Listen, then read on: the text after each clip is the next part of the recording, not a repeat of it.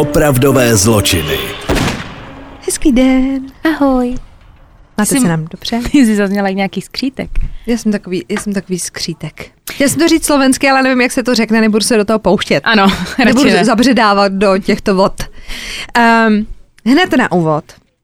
Takovou novinku, která je to případ, já jsem o něm kdysi slyšela okrajově, protože se stal, prosím vás, v roce 95. Mm. Což někteří ještě nebyli na světě, a nebo byli hodně malí. Jedná se o případ únosu syna bývalého uh, prezidenta Michala Kováče v roce 1995. Vy už jste se na něj někteří ptali. Já si jako vybavuju, že už to tady bylo jako na přednesu. A vyšlo dneska na ČTK, že do celého toho vyšetřování zasáhnul Soudní dvůr Evropské unie. A slovenská policie může vydat evropský zatykač na jednoho z těch obžalovaných v případu toho únosu, protože a, do toho vyšetřování zasáhla před lety amnestie. Mhm. Jo. A ten evropský nebo Soudní dvůr Evropské unie rozhodl, že se ta amnestie v podstatě nevztahuje tady na ten případ, protože soud nerozhodl nikdy o trestní zodpovědnosti těch podezřelých. Mhm. Takže to vypadá, že se jako může začít něco dít. A já tady mám, je to teda čerpaný přímo z ČTK. Není to jako, že bych to zpracovávala, je to vyloženě z Český tiskový kanceláře, jo? Kdy teda slovenský úřady po téměř dvou desetiletích v roce 2017 znovu otevřeli případ, ve kterým bylo z podílu na únosu ex-prezidentova syna do Rakouska obžalováno 13 lidí, včetně tehdejšího šéfa tajné služby Ivana Lexy.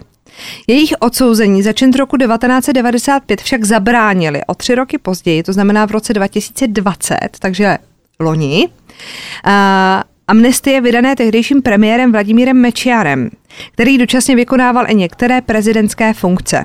Prezident Kováč vystupoval před únosem vůči Mečiarovi kriticky a podle řady názorů stála za únosem tajná služba ve snaze Kováče zastrašit. Okresní uh, soud v Bratislavě, který obnovené řízení vede, řešil problém, za stíhání amnestovaných neodporuje unijnímu právu, který je nadřazený logicky tomu slovenskému. A konkrétně mu šlo o právní princip nebisen idem, to je latinsky a, a snad to čtu, nevím, podle kterého prostě nemůže být za stejný čin stíhán člověk dvakrát. A tenhle ten Kodex nebo tu zásadu lze uplatnit pouze v případě, že trestní zodpovědnost dotyčné osoby byla zkoumána a že vůči ní bylo přijato rozhodnutí. Mm-hmm. Tak rozhodl soudní dvůr. A protože nebylo rozhodnuto, tak eh, to může dál teda řešit a vyšetřovat a budeme mít asi teda nějaký posun. Takže se možná bude něco dít. Ano, tak to jsem si říkala, že jenom tak jako my tady do těch případů, což asi chápete, se nechcem úplně jako zapojovat, stejně jako do a, některých českých případů. A tak to dáváme jenom jako, že holou informaci a až to nějak jako dopadne, tak vás o tom určitě budeme informovat. Tak. Tak bych to asi uzavřela. Abych to uzavřela. Tak. A mám začít? Začni. Dobře, já pro vás dneska mám. Já jsem se na to hrozně těšila, v minulém díle jsem to slibovala. Vražedný zelený šaty. To se taky hrozně těší. No počkejte, já když jsem to viděla a říkám, Vot, vot, vot, víš, jakože úplně, a strašně jsem se jako těšila, až vám to tady řeknu. Bude to trošku jako historický, ale slibuju, že to má přesah do dnešní doby. Tak jdeme. Dobře? Začátek našeho příběhu nás teda zavede do roku 1861. Mohla bych vám říct století, ale neřeknu. 20. listopadu tohoto roku, to znamená roku 1861, zemřela teprve 19-letá Matilda Scheuererová za velmi podezřelých okolností. Tahle ta holka, pojďme si říct, hele, nejlepší léta, zdravá jako řípa, žádný zdravotní problémy, pracovala v centru Londýna pro jistýho uh, pana Bergena a ten měl zhruba nějakých kolem stovky zaměstnanců. A on měl jakoby, um, no, teď se mě vypadlo to slovo. Co měl? Tkalcovs, ne tkalcovskou, no prostě tam šily šaty. Je, š, no, Aha. šicí dílnu. Měli, uh, Uh, no prostě Kryč- no, kryčovskou kryčí dílnu, byl. kryčovskou dílnu, oh my god, my bychom měli pracovat podle mě v rádiu a víc jako mluvit. Um, a její náplní teda bylo, uh, nebo prá, tý práce, tady tý eh, mladý Matildy, tak bylo šití šatů a konkrétně vyšívala taky velký květy jako z kusů látky. A v době té svojí smrti šila konkrétně teda nádherně jako zelený šaty, vyšívaný šaty, prostě, eh, ty květy z té zelené látky. A když začala na těch šatech pracovat, tak eh, se jí začaly dít hrozně zvláštní věci. Jo. Začal se jí zhoršovat zdravotní stav. Ale pozor. Začala zvracet zelenou tekutinu. Bělmo jejich očí zezelenalo. Cože? A ona popisovala teda lékaři, když mu říká, hele, mám jako problém, že všechno, co vidí, jako vidí zeleně, jako přes zelený filtr. Takže doktor jako, že halo, co se to jako děje? A v posledních hodinách svého života měla údajně teda velký křeče a zemřela s tím, že měla strašně jako vyděšený a úzkostný výraz jako na tváři. Dostala se na pitevní stůl, tam teda ještě navíc zjistili, že jí zezelenaly nechtový lůžka. Co? Jo. A lidi si teda začali špitat, že za všechno můžou tyhle ty no. Prokletý zelený šaty, logicky. A lidi chtěli odpovědi na svoje otázky. Situaci se rozhodla rozluštit Dámská hygienická asociace. Dneska by to byla asi čojka, Česká obchodní inspekce, nebo hezky, hygiena ale to klasická, hezky. ale Dámská hygienická asociace. A jedna z těch členek té asociace navštívila dílnu, ve které teda Matilda pracovala.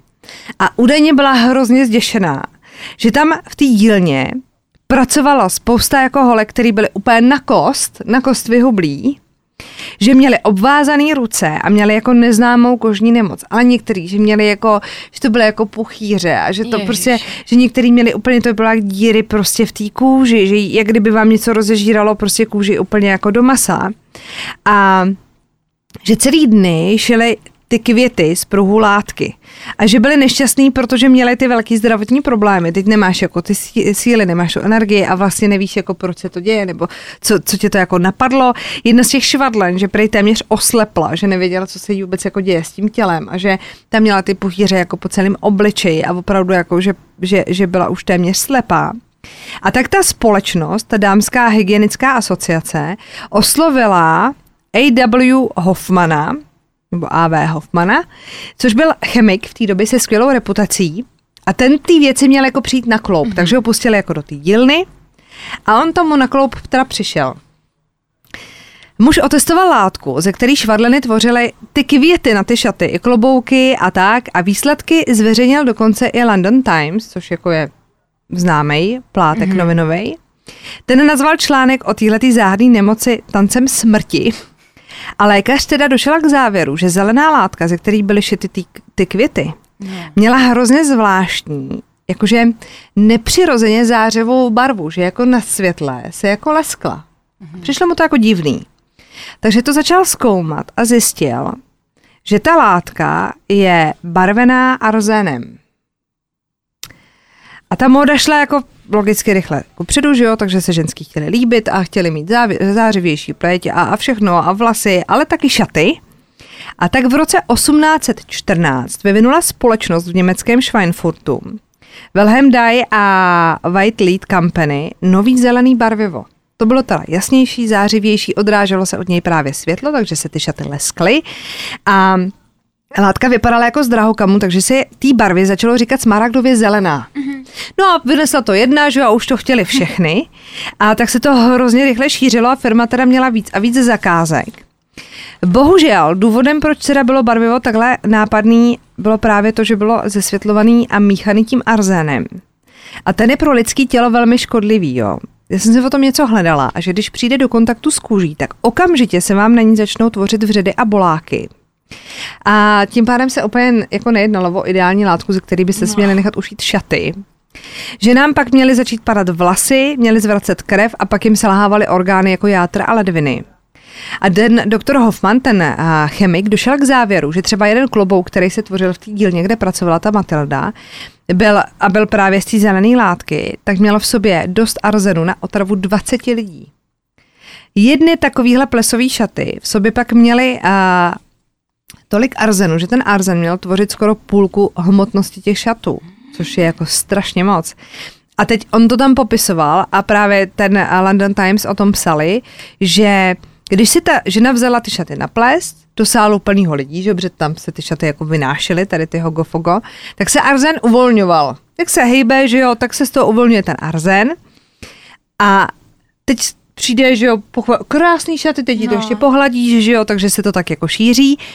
A těch sálech ty ženský těma šatama tím pádem všechny ty hosty v podstatě pomalu trávili a vraždili. V novinách eh, je označili vraždícími femme fatal, tady ty ženský, co nosí ty zelené šaty. Z jedních šatů se během večera podle doktora Hoffmana mohlo uvolnit až 60 zrnek arzenu. On to, on to odpočítává jako na zrnka, jo? Mm-hmm. Přičemž, připomínám, 60 zrnek, ale smrtelná dávka pro dospělého člověka bylo pět. A ty jsem že jste v tom sále. A tam se natřásáte a tančíte. Protože šaty teda většinou nosily ženy z lepší společnosti, tak se ale nechtěli nechat odbít a řekli, no tak to kecáte, to je nějaká nekalá reklama a chtěli to jako dokázat. Odmítli prostě zahodit ty šaty. A vůbec jako ono, v té době se arzen používal poměrně hodně. Jako to, že ty noviny třeba řekly, halo, máte šaty, na jejichž barvu byla pořízený jako nebo použitý arzen, kterým trávíte doma krysy, není vám to podezřelý a frérky, mm, no je v pohodě, jakože v té době se používal arzen jako lék dokonce, uh, jako jed na ty krysy, a nebo když jste potřebovali třeba někoho zabít, tak arzen byl jako ideální tra, travičská metoda. A dokonce v té době se mohlo koupit a malé dítě v lékárně, že se to jako s tím nedělali žádný jako štráchy. V roce 1868 byl v Británii přijat zákon o arzenu, který omezoval množství, který si mohl koupit jednotlivec, ale v průmyslu byl dále jako hojně používaný. Jo. A existuje dokument nazvaný Syn Chanel, a jedna z žen modního domu Chanel, jako to už se dostáváme teď do, tohle je snad z roku 2017, to dokument, tak ta říká, že švadleny od jak živa nemají rády zelenou. Že se z pokolení na pokolení dědí tahle ta pověra o tom, že zelená barva je spojená se smulou. A dokonce říká, že i zakladatelka modního domu Chanel byla vyhlášená oblíkáním černobílý kombinace barev, což když se nad tím zamyslíte, tak má pravdu. Stejně jako Karl Lagerfeld, který byl kreativním ředitelem značky Chanel, potom co teda vystřídal nějakého předchůdce ještě než zemřel. A tomuhle tématu se věnuje uh, autorka uh, Alison Matthews David v knížce Fashion Victims, The Dangers of Dress Past and Present a to tam právě říká, a popisuje tenhle ten příběh, že Coco Chanel jako velmi mladá osiřela, že jí bylo asi 12 let a že žila v klášteře a tam je učili ty jeptišky šít. A že právě ty jeptišky asi vyprávěly tenhle ten příběh o té Matildě Aha. a o zeleným jedovatým barvivu. A vy si to v sobě jako nesete a opravdu do dnešní doby, to znamená do roku 2021, platí, když si to jako dáte googlet, že opravdu každá švadlena vám řekne, jako švadlena od fochu, že zelená nosí smůlu, zelenou ne. Hm? A Arzen teda ale nebyl jenom v oblečení, odborníci procházeli krabice od bot a já jsem našla normálně, že v Baťově muzeu procházeli starý krabice od bot a našli v nich tak velké množství arzénu, že stačilo si tu krabici s botama jenom přinést domů, protože oni barvili i ty krabice, že jo, v té době. A já neříkám, že to byla krabice z téhle značky. Jo, je to muzeum bot, ale oni to píšou jako batas, není tam ten háček. Jasně. Ale já bych jako předpokládala, vzhledem k tomu, že To známější obovnější, eh, obovní značku um, asi nenajdem. Takže prostě v té době se barvily i krabice, takže když jste si přinesli domů krabici, tak to mohl být trošku problém. A měli jste o zdraví postaráno, hlavně pokud jste to dělali jako já, když si koupím nějaký dro- drahou věc v té krabici, tak si tu krabici schovávám, Nechám, že jo, no. a dáváte si do toho úplně jiné věci. Nedej bože, třeba když byste si do toho dali vánoční cukroví, jakože do krabice od Arzénu. Eh, V Británii se tyhle době začalo říkat, ehm, jakože to byla doba pomalých otrav ve velkém množství. To zní jako hrozně divně, když se tím jako zamyslíte, pomalý otravy ve velkém množství. Kolem roku 1857 pak začalo otrav přibývat a The Times přinesli příběh třeba o otravě z ponožek. A dokonce, eh, že, jako, že byly zelený a že, že tomu člověku začaly jako to napadat a díry v noze a tak je dále. Ano, prostě hrozný. A dokonce k tomu příběhu otiskli obrázek kostlivce, jak tančí v zelených šatech. Nicméně, kdo by čekal, že se lidi začnou bát, tak ne. Lidi totiž v té době už nechtěli chodit v těch uh, vyšisovaných barvách, šedá, černá a tak. A že prostě měli takovou radost, že mají něco jako barevného, takže vlastně radši riskovali a nebo tvrdili, že doktoři lžou. Trošku mi to připomíná dnešní dobu, že to tak jako dělalo tu společnost, že někdo si myslel, no tak to je vymyšlený a to je prostě všechno biznis a konspirace a tak dál. A dokonce se začala ve Velké Británii šířit legenda, že když ty šaty jako přímo neolíznete, tak vám nic nehrozí. A, Jo, to vás mohlo zachránit. Bohužel se tahle ta zelená barva rozmohla tak moc, že do prdele. je to tu, kolega Kotek in the To house. musíte nechat. To No, nechat. Perfekt. Dobře, pokračujeme. Pokračujeme dál. Pak ho zbijeme. Um, bohužel se teda zelená barva rozmohla tak moc, že lidi chtěli i tapety, jako tapety do svých domů. A je známý příběh manželů, který si pořídili uh, nový dům a když v něm byli delší dobu, tak trpěli závratěma, nevolností, měli jako silný bolesti hlavy a dělalo se jim jako špatně a nikdo nevěděl jako proč. A tak chodili na dlouhý procházky a zjistili, že jakmile vyšli ven na tu procházku, tak jim najednou bylo dobře. Ne, že by Že ty problémy jako zmizely. A ukázalo se, že mezi jejich oblíbenou barvou bohužel patřila právě zelená a Británie se v té době, mám z toho takový pocit, jako topila a koupela v té zelené barvě. Naštěstí potom v roce 1890 došlo k velkým změnám v britském průmyslu a ten arzen byl nahrazený jinýma méně škodlivýma látkama. No díky Ale bohu. přejdeme ještě do druhé země, kterou zasáhla tahle ta vlna a to je Paříž, nebo respektive Francie. Podle příběhu, který se tradují, totiž v roce 1864 v pařížské opeře vynesla císařovna Eugenie do češtiny, Eugenie v angličtině, nevím jak francouzsky, tento jazyk neovládám, měla na sobě teda tak uchvatnou robu, že hned druhý den se dostala na titulky novin. Šaty byly velkolepý, sitě zelený a všichni je chtěli. Takže se téhle barvě začalo říkat pařížská zelená, mm-hmm. místo teda smaragdová. A že to byl trend teda v té době francouzské elity, stejně jako v Anglii, ale v té Francii to šlo úplně do jako high levelu. A rychle se šířily zvěsti mezi výrobci látek, že teda když smícháte měď s arzenem, tak vznikne naprosto unikátní takhle krásně zelenkavý barvivo. Lepší, jasnější, trvalejší, prostě než jakýkoliv jiný do té doby Než na trhu. Než umřete. Výsledkem chemického experimentu ale netrpěli eh, logicky jenom zákazníci nebo zákaznice. Všechny ty švadleny, které s těma látkama pracovali, měly teda ty otevřené rány a že měli obvázané ty ruce a tak. A, a ty dělníci, kteří pracovali v továrnách na výrobu toho barviva, tak teď si to představte, já jsem četla právě ten popis té situace. Jako oni to mají na tom oblečení. V tom oblečení přijdou domů. Mají třeba děti. Jo, nebo a teď se z tebe ten arzen jako uvolňuje. A oni uh, psali noviny v té době, že se mezi nimi šířila nějaká neznámá nemoc. Oni to přirovnávali k syfilis, mm-hmm. protože teď je to takový jako nechutný, jo, ale je to logický, že oni měli ten arzen logicky na rukách. Neexistují nějaký jako dezinfekční gely v té době, Těžko říct, jak na tom byli, uh, ono tím mídlem možná to třeba nešlo úplně sundat, nevím, možná ho nepoužívali. No a když šli čůrat, To je byla. A, a čapli si ho, tak měli ty puchéře. a, Ano, přesně tam. A i na sténech a všude. A teď oni nevěděli, co to jako je. Takže ty doktoři v té době to léčili, jako že no, to bude syfilitída. A nebyla, že jo. Bylo to prostě o toho arzenu, je ale, ale ale muselo to tak strašně všecko jako bolet. A teď v té době, no prostě hnůj, hnůj. A Později teda studie dospěly k závěru, že méně než jedna osmina čajové lžičky arzenu představuje smrtelnou dávku. A teď jsem že tyhle ty dělníci pracovali s kilama toho arzenu. Jako s kilama. to nikomu nedošlo, sakej. Než prostě to začali nějak se v tom šťourat, tak evidentně jako ne. Ha. Lucinda Huxley, která je autorka druhé knihy, tady, tady na to téma, uh, Bitten by the Witch Fever, Wallpaper and Arsenic in the Victorian Home. Tam se zaměřila na ty domovy. Byly, bylo použití arzenově zelené v tapetách, modní teda už před vystoupením té císařovny v té opeře, že to lidi jako fakt jako milovali. A tahle ta barva byla trendy v pařížských domácnostech už eh, teda před jejím vystoupením. V roce 1862, jak píše americký Esquire, a Lékař Tomáš, uh, Tomáš, Tomáš Tomáši. Orton, povolaný manželi Turnerovými do jejich domu.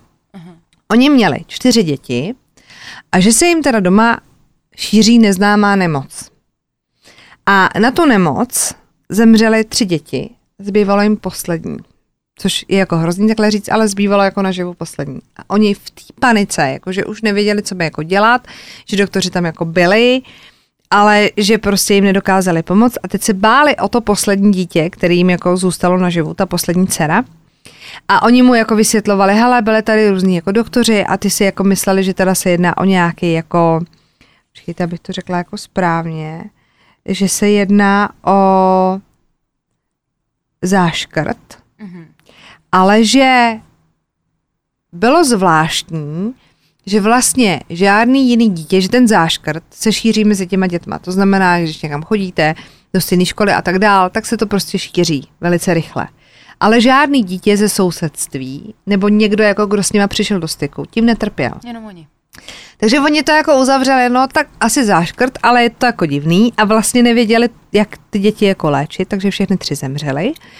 No a milej teda Tomáš Orton se rozhodl, že by bylo dobrý teda províst pitvu. Protože když navštívil ten dům, tak si všimnul, že v dětském pokoji je jasně zelená tapeta. A protože už slyšel nějaký zvěstě, tak si říká, ale tady to trošku smrdí. Udělal pitvu.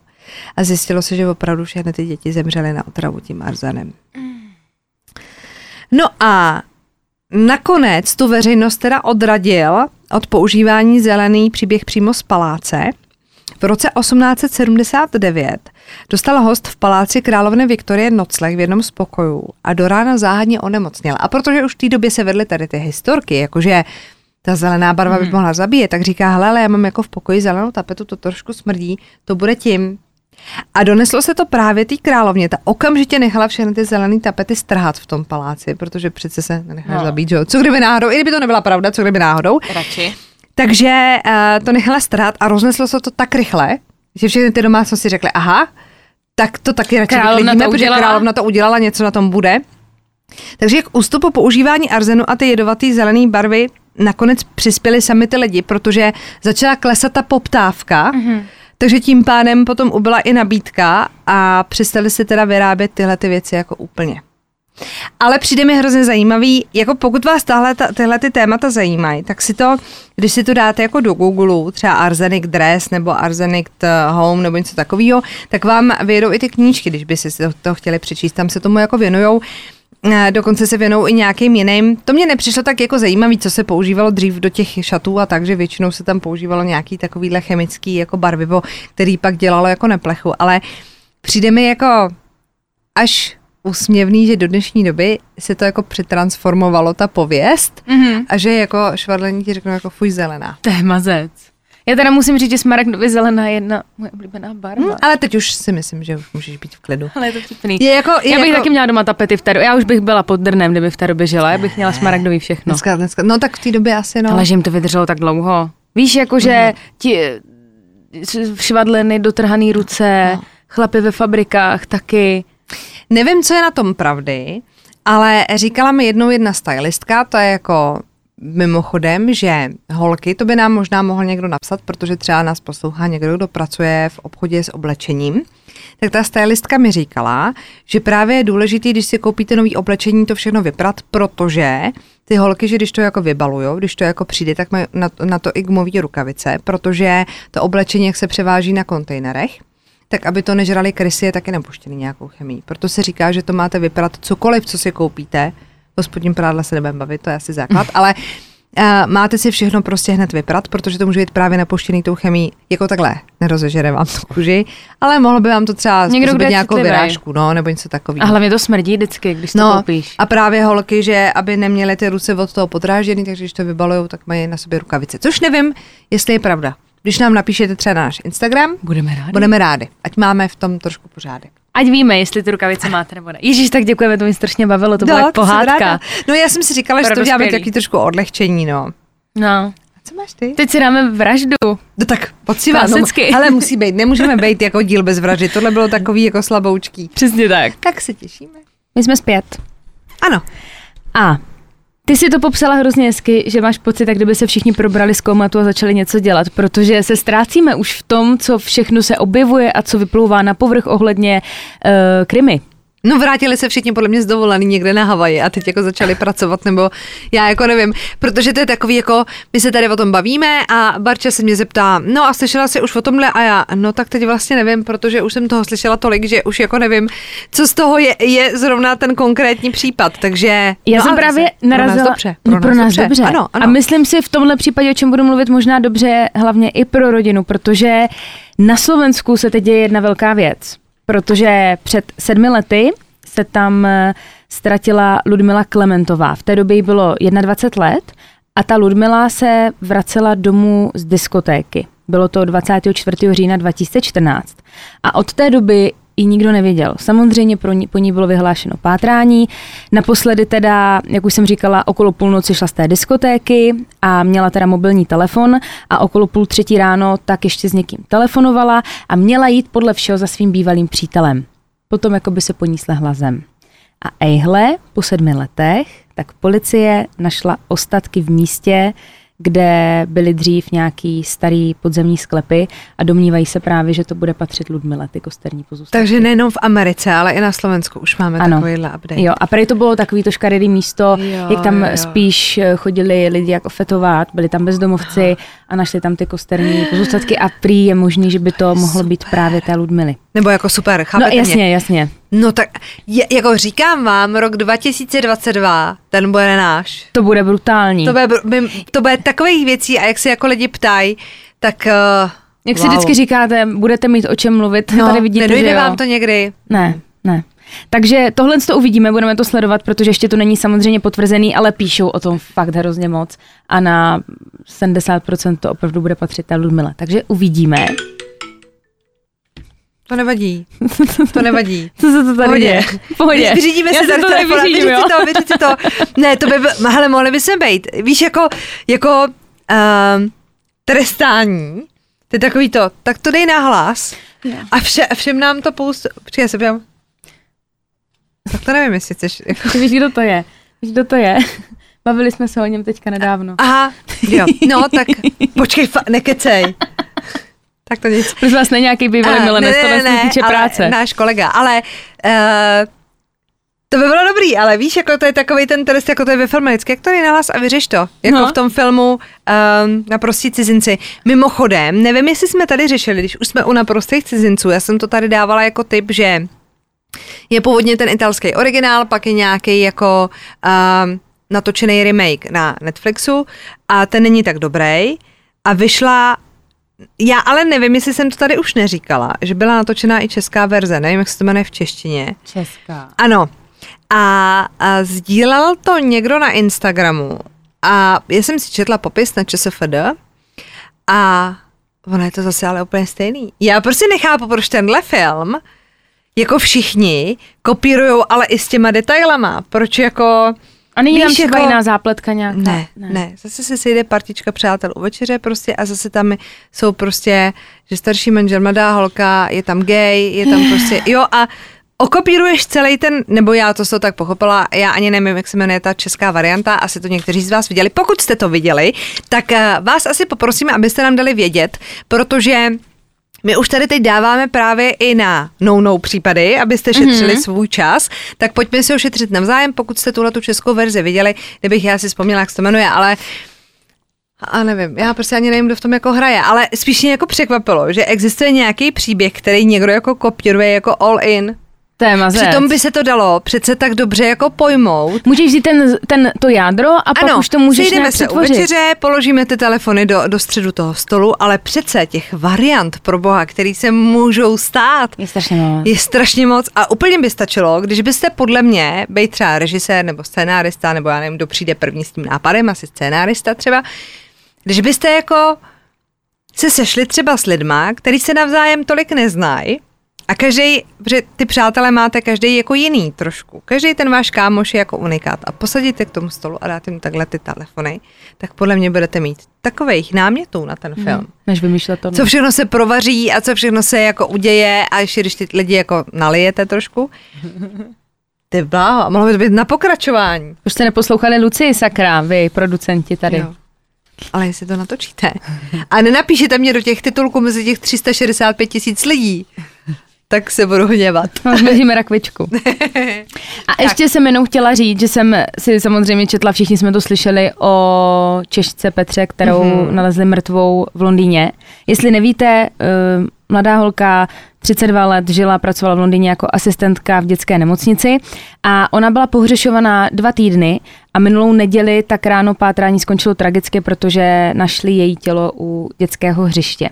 A právě místní obyvatelé tak samozřejmě i teda jako přátelé, tak oni chystají pětní akci, která, se, která bude v podstatě i takový protest proti práci policie, protože ti organizátoři akce chtějí, chtějí upozornit na to, že to pátrání bylo vyhlášeno strašně pozdě, že ona, ta Petra, byla naposledy viděna 28. listopadu, pak zmizela a čekala teda na autobus a od té doby nikdo neviděl a to pátrání bylo vyhlášeno po nějakých pěti, šesti dnech, myslím, že 3. prosince to bylo. A oni právě tady ti organizátoři tady toho, tady té pětní lomeno protestní akce, tak chtějí upozornit i na tohle. A právě jsem četla, bylo to na té NCZ, že organizátorka té akce, jmenuje se Courtney Jane, tak eh, je strašně v šoku, protože nedokáže pochopit, jak to, že to její tělo nenašli dřív. Že prý je to fakt u toho dětského hřiště a ráno, odpoledne, večer, v noci tam permanentně někdo je, někdo tam eh, venčí psy a i kdyby Víš, že kdyby tam jako ležela, mm-hmm. že jí mhm. nedává smysl, jak tam, ten, jak tam mohla ležet dva týdny. A ona tady doslova píše, mám její citaci, kterou mám z toho TNCZ. Pejskaři a rodiny tam chodí každý den. Vůbec se necítím bezpečně. Je potřeba něco udělat. Jako komunita potřebujeme odpovědi od policie. Její rodina také potřebuje odpovědi. Pokud nám může pomoci místní policie, bylo by skvělé, protože o policii se teď hodně spekuluje. Všichni musíme držet pohromadě. Takže tam je to takový hodně nahnutý, no. Teď o kolo a toho případu. My to točíme trošku dopředu, takže je možný, že až to budete jako poslouchat, už bude nějaký trošku jako update, ale právě m, mm, poslední informace, kterou jsme k tomu jako četli, bylo, že policie neschledala na té mm-hmm. smrti nic podezřelého. Ale pozor, zase ze zkušenosti víme, že to nebude automaticky znamenat, že bylo vyloučeno cizí zavinění. Mm-hmm. Jako podle mě, ze zkušeností už, co už tady ty, ty měsíce jako řešíme, je, že když prostě zemřete přirozenou smrtí, tak většinou to tak uh, policie nazve, nebo řekne, že bylo vyloučeno cizí zavinění. Ale jako obrat, že, jako se, že jí neschledala tu smrt jako podezřelou, je hrozně jako krkolomnej a vlastně tak, jako jo. nevíme. No. Takže nechceme, nechceme se přiklánět ani na jednu stranu, já jsem dokonce četla někde nějaký titulek, že ona volala před smrtí kamarádce a říkala, ať zůstane na telefonu, že ji sleduje nějaký chlap. Aha. Ale a, o tom psali právě taky někde nějaký zahraniční jako média, ale to jsou takový ty jako... Že už nevíme, jestli můžeme nebo nemůžeme věřit. Mm, no. Takže jenom jakoby reprodukuju, ale, ale ten výsledek na ten si budeme muset počkat a samozřejmě jakmile bude, tak vám ho přineseme. Hele, je to čerství, tak ještě uvidíme. Ano.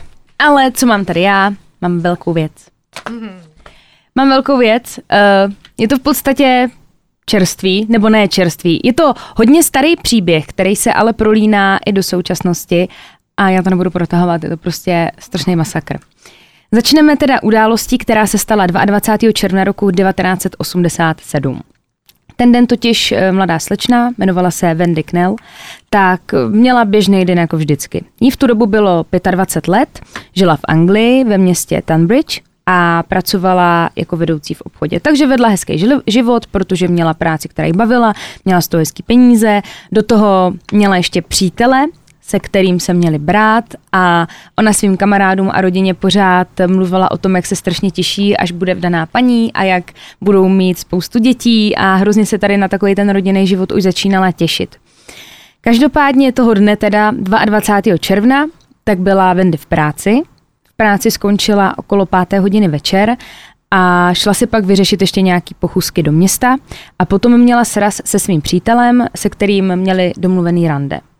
Randičko proběhlo, jenže každý bydlel sám, co jsem tak pochopila, protože ona měla svůj byt, měla garzonku, on bydlel jinde. A což je zvláštní, že před svatbou, ale tak asi to tak měli. No a na konci toho večera, jak měli to randičko, tak ji doprovodil domů, aby měli jistotu, že v pořádku dorazí a šel k sobě. Ve hře což je pak zpětně jako podle mě pro toho jejího přítele jako hrozný bylo i to, že on tam měl původně přespát a pak se nakonec nějak domluvili, hele, já mám zítra stejně práci, tak na to prdíme, běž normálně k sobě a uvidíme se zítra. Uh, šel teda domů, spali zvlášť. No a Wendy měla teda malou garzonku a byla v přízemí. To, že nespali společně, se pak následující den ukázala jako chyba, protože 23. června, takže den na to, měla Wendy směnu v práci, ale do té práce nedorazila. Nejdřív si teda samozřejmě všichni mysleli, že má spoždění, může se stát cokoliv, ale když už to bylo v rámci hodin, tak ti její spolupracovníci začala mít, začali mít trošku strach, protože takhle se Wendy jako rozhodně nechovala, kdyby nestíhala, tak, tak to dá vědět. Takže okamžitě volali jeho přítele, jestli to může jako prověřit, jestli je v pořádku, ať se k ní domů staví. On jel do té karzonky, všechno to zkontrolovat a bohužel teda našel něco, na co nebyl připravený, protože Wendy sice v karzonce našel, ale byla bohužel mrtvá. Ležela úplně nahá na posteli, která byla doslova nasáklá krví. A okamžitě teda zavolal policii, policie začala vysíchat sousedy, případný svědky, ale nikdo nic nevěděl. Neměli prostě žádnou stopu. Bylo teda jistý, že ten pachatel se k Wendy vloupal oknem v noci, když spala a zaútočil na ní tupým předmětem, praštili do hlavy a potom ji uškrtil. Ta Wendy teda bohužel byla i znásilněná. Není jasný, jestli ji znásilnil předtím nebo až potom, co ji zabil. Každopádně v ústech a na polštáři se našlo sperma a taky bylo potvrzený, že on s tím tělem nějak různě jako manipuloval po té místnosti, že tam byly jako stopy mhm. krve, že s tím tělem tam dělal mm. Bůh ví co, ten útočník. Takže je to prosím vás rok 87, takže bylo tam to sperma, je tady DNA, jo? To mějte v hlavičce. Jedeme dál, jo? Ta, tady jsem teda našla ještě zajímavou věc, že někdy tady řešíme, jaký dopad to může mít třeba na tu rodinu. Mm-hmm. Tak třeba ta maminka právě tady té Vendy, tak i ta vražda tak zasáhla, že oni se rozvedli s manželem, uzavřela se do sebe, trpěla depresemi, nakonec musela opustit práci, protože nebyla schopná pracovat a naprosto se odřízla od světa, že ona tu smrt té své dcery absolutně nepobrala chudera. Takže tohle to byla Vendy, prosím pěkně. O pár měsíců později, konkrétně to bylo 24. listopadu toho stejného roku, tak policie vyšetřovala další vraždu. Tentokrát šlo o mladou slečnu, konkrétně 20-letou Caroline Pierce. A ta vedla teda hodně podobný život jako ta Wendy, protože pracovala jako provozní v restauraci a ten den, onen den, o kterým my budeme mluvit, tak byla v práci a ta Caroline jela domů a vzala si taxíka. Ten taxík v pořádku dovezl domů, ale bohužel do bytu se už nedostala, protože tam na ní u dveří čekal nezvaný host a byla přepadena kousek od dveří do jejího bytu.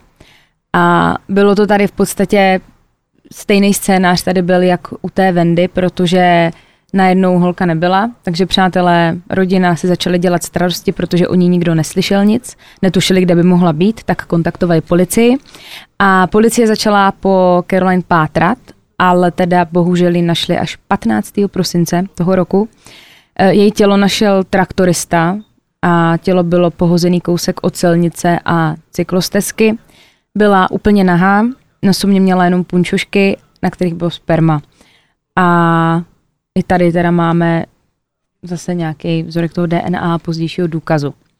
Co se týče příčiny smrti, tak to bylo uškrcení s tím, že ještě předtím ji útočník uhodil tupým předmětem do hlavy, takže úplně stejný případ, jako to bylo u té předchozí holky. Teď samozřejmě bylo to blízko u sebe, bylo to jako ve stejné části a ti obyvatele toho města začali být nervózní, protože eh, během pár měsíců tady někdo zavraždil dvě holky a ten vrah dostal přes dívku Betsy Killer, a lidé začali být teda hrozně ostražití a policie nepřetržitě hlídkovala v ulicích. To je prostě vždycky, že objeví se nějaký magor, sériový vrah, tak samozřejmě, že to městečko spozorní. Uh, během tady toho vyšetřování, co se týče té vraždy Caroline, tak uh, sousedé vypověděli, že večer slyšeli obrovský křik, jako fakt ječení přes celou chodbu a její kamarádi pak řekli, dokonce to potvrdila i její matka, že tak Caroline tvrdila, že se ve svém bytě necítí bezpečně a ona si dokonce nechávala ještě zabezpečovat, zabezpečit okna a měnit zámky. Že se tam ne. fakt necítila bezpečně. A, ale na nikoho se nepřišlo. Teď prosím vás. Policie měla nějaký stopy, ale v, do, v té době to s tou analýzou DNA bylo ještě na začátku, takže to trvalo ještě pár let, než na pachatele přišli. A bohužel teda ten pán a ten pachatel dělal zvrácenosti bohužel celou tu dobu, než ho dopadli. Jak se jmenoval ten, my jsme ho tady měli, Golden State Killer, jak na něho jo, na ně našli jo, skrz nějakého příbuzného. Je to tady opět, dámy a pánové. O několik let později totiž ten případ se uzavřel. Nebo uzavřel. Odložen. Odložen, byl odložený. O několik let později se vyšetřovatelé rozhodli, že případ těch dvou vražd otevřou. Měli totiž vzorky DNA. Nebylo to teda ale úplně jednoduchý, protože policie měla teda DNA z místa činu, ale to DNA nenašli v databázi. A tak začali hledat blízký příbuzný, kteří v databázi jsou. To jim vyhodilo 90 lidí a ty začala policie prověřovat. Takže prověřovali nějaký rodokmeny, odebrali třeba někomu i nový vzorky, samozřejmě tam hrála i nějaká, uh, nějaká role to, v jakém věku ten jejich příbuzný je, místo bydliště a podobně a na někoho narazili, protože e, narazili na profil DNA jedné osoby, který byl naprosto podobným vzorkům z místa činu. A ta osoba měla dokonce příbuzného, který byl ve věku, který by odpovídal pachateli. I jeho místě, místo bydliště sedělo, takže policie si byla na 90% jistá, že mají teda vyníka. Jestli vás zajímá, kdo to byl, tak e, ten pán se jmenuje David Faller a když vraždil, tak v tu dobu mu bylo 32 let a pokud jde o to, jak si vybíral svoje oběti, tak on si je předtím vyhlídl. A pak vlastně dává i smysl to, proč si ta Carolyn třeba mm, zabezpečila ten byt, že se bála, protože on to dělal tak, on si obě holky, tím, že ta jedna dělala v restauraci, ta Carolyn, ta Wendy dělala v tom obchodě, tu vedoucí, tak on tam na ně narazil a začal je prostě stolkovat. Jako regulárně. Takže oni měli pocit třeba, že je někdo sleduje, když tak. ho třeba neviděli. Ano. Takže tady je zase důkaz toho, že musíme věřit svoji intuici prostě. Ano. Takže to aspoň ta jedna z nich, která jako cítila, on je několik týdnů sledoval, sledovali v práci, když byli venku s přáteli, sledovali třeba i doma přes okno, protože tam ta třeba bydlela v tom přízemí, takže na ní mohl hezky vidět. A dokonce na jednom článku psali, že se do jednoho toho bytu vloupal, když ona tam nebyla. Mě to hrozně připomíná Ju, tu jedničku. Mm-hmm. Jak on tam vleze do toho bytu, proleze jí to a pak uteče. Podle mě neexistuje nic víc strašidelného, než když se vám někdo jako hrabe ve vašem bytě ve věcech. Už jsme to tady řešili nesčetněkrát, že prostě je to tak strašně ten pocit, že v tom místě, kde máte být jako v bezpečí, je někdo cizí a hrabe se vám jako v jakýkoliv věcech, no. je, je za mě úplně je to hrozný. strašlivý. Takže on si je, on si je takhle, takhle vyhlídl, pardon, otočím list. 3. prosince 2020, takže to není tak dávno, byl teda zatčen, vtrhli do jeho domu k večeru a on byl teda naprosto zaskočený. A zaskočená musela být teda jeho žena a děti. To asi trošku nečekáš, viď, po těch jako, letech, ti, jakože na zdárek. Koukáš večer na nějaký seroš, ordinace a najednou tam zásahovka. Dvojnásobnou až do manžu ti A manželka, ty si pozval striptéry? To jsi nemusel. To jsi nemusel. To nevadí, že mám narozeniny, stačil jeden. No z toho začení mimochodem, je to i na YouTubeku, oni mají ty policajti, že jo, ty GoPro kamery, je tam přímo celý to začení, kde oh, všechno říkají a je to dobrý. Wow. A s tím British accentem mu to tam říká, je to dobrý. Uh, u výslechu teda nejdřív tvrdil, že za nic nemůže, klasika, že nic neudělal, ale to se pak změnilo a nakonec se k obou vraždám přiznal s tím, že ale za žádných okolností nechce zacházet do detailů. Policie uh, ho popsala i tak, že při tom výslechu, kdy se přiznal a i když řekl tady ten fakt, že nechtějte po mně vědět žádný detaily, jak kdyby se jako styděl za to, co udělal, že mu jako hmm. fakt byl trapno. Ovšem, teď jdeme prosím vás, teď to přijde. Protože není to jediný, za co by se měl milý David stydět, protože během domovní prohlídky, tu tam taky najdete na YouTube, to tam je taky, tak během domovní prohlídky policie našla celkem zajímavé věci protože David měl doma zhruba 100 harddisků, víc jak 20 mobilních telefonů a různé paměťovky. A oni, když to projeli, tak tam našli sakra nechutnej, šílený obsah. No tohle musí být ale hrozný a tohle procházet a to budou jako hodiny a hodiny a vy na to musíte koukat prostě. Jako šlo teda o fotky. Fuj, no ale, ale víš, i, i a tak, už to, jako, ty víš, co tam no, bylo. A ty... no. Ne, nevím, já jsem to jako, ale no ne, tak jakoby, No tak tak, to se byl ženský, tak jako chápeš. No to tak počkej si, prostě- co tam bude. Ty to Ne, fakt nevíš, co no, tam bude. Já jsem ti to. říkala, ne, já jsem ti říkala, že to číst nebudu, že já jsem čekala To na tvůj příběh. No tak poslouchej, co No, tam bylo. takže to bude, ne. Šlo teda o fotky. Uh, já tady mám dokonce, těch fotek tam bylo něco okolo 14 milionů. No, ty to říkám, a teď A to byste prohlídnout. nespočet No, tak- videí, a teď pozor, s nekrofilní pornografií. Tu si ale nestahoval moje milá, on si ji Ne. sám natáčel. On si ji natáčel sám, protože David pracoval v nemocnici v Ne, Kentu. ne, ne. Jo, jo, jo, jo. On pracoval v Kentu jako elektrikář, někde uvádí údržbář. Já se zblázním. A on měl přístup na hodně míst, včetně Márnice. A bylo to všechno jenom márnice nebo i lidi v komatu? E, Márnice. No protože, no protože, protože mě se okamžitě vybavil film Kill Bill. Kill Bill, jak je ten hajzlik. No tak to je úplně, To je strašný. prosím vás, když bych náhodou někdy skončila v komatu, držte u mě hlídku, než mě tam necháte nějakým úchylovi, který tam prostě vytírá prostě podlahu a bude mě tam obtěžovat. Neboj se. Laskavě. Ohlídám to, kdyby mi něco. někdo trhat v obočí, prosím vás. A tím pak poznáte. Takže měl přístup do té márnice. S lidmi, co pracovali v té márnici, tak měl hezký vztah, nikdo by ho nikdy z ničeho takového nepodezříval. A David teda chodil do márnice pravidelně, hlavně během nočních směn, aby tu sexuálně zneužíval mrtvé ženy. K některým se dokonce vrátil víckrát. Jednou z těch, eh, tam v té márnici byla právě 24-letá holčina, která jako zemřela a ona byla fakt moc jako pěkná. A zrovna ona byla ta, ke které se vracel třeba ještě ten den znova a zneužil její tělo třeba čtyřikrát. Aby ti upad ty hajzle. To teda. A ta maminka to zjistila No tak to je strašný. že jako její dcerou chodil takhle zneužívat takový úchyl No, se a ona zblázní. normálně po něm vystartovala. Oni byli na nějaké policejní stanici a ona ho chtěla jako fakt zabít. Takže fakt ho chtěla nedivím, zabít. ale- Oni museli specifikovat tu mámu. Jako tak, jak, ne, nedokážu si představit. Takže tam zneužíval mrtvý. Uh, aby toho nebylo málo, tak se to teda celý natáčel na videokameru. Bohužel teda mezi oběti zneužití bylo i pár mrtvých dětí. A tam bylo, ten, ta věková hranice byla od 9 do 85 let, co on jako zneužíval ty lidi. Ty videa se pak ukládal a ten úchyl prašivý nechutnej si to ukládal s jejich datem narození, úmrtí a napsal si k tomu ještě příčinu smrti. V nemocnici, prosím vás, pracoval 9 let. Během toho zneužil víc jak 100 neboštíků. Navíc se zjistilo, že předtím dělal v jiné nemocnici, kde pracoval do roku 2011 a i tam dělal ty nechutnosti.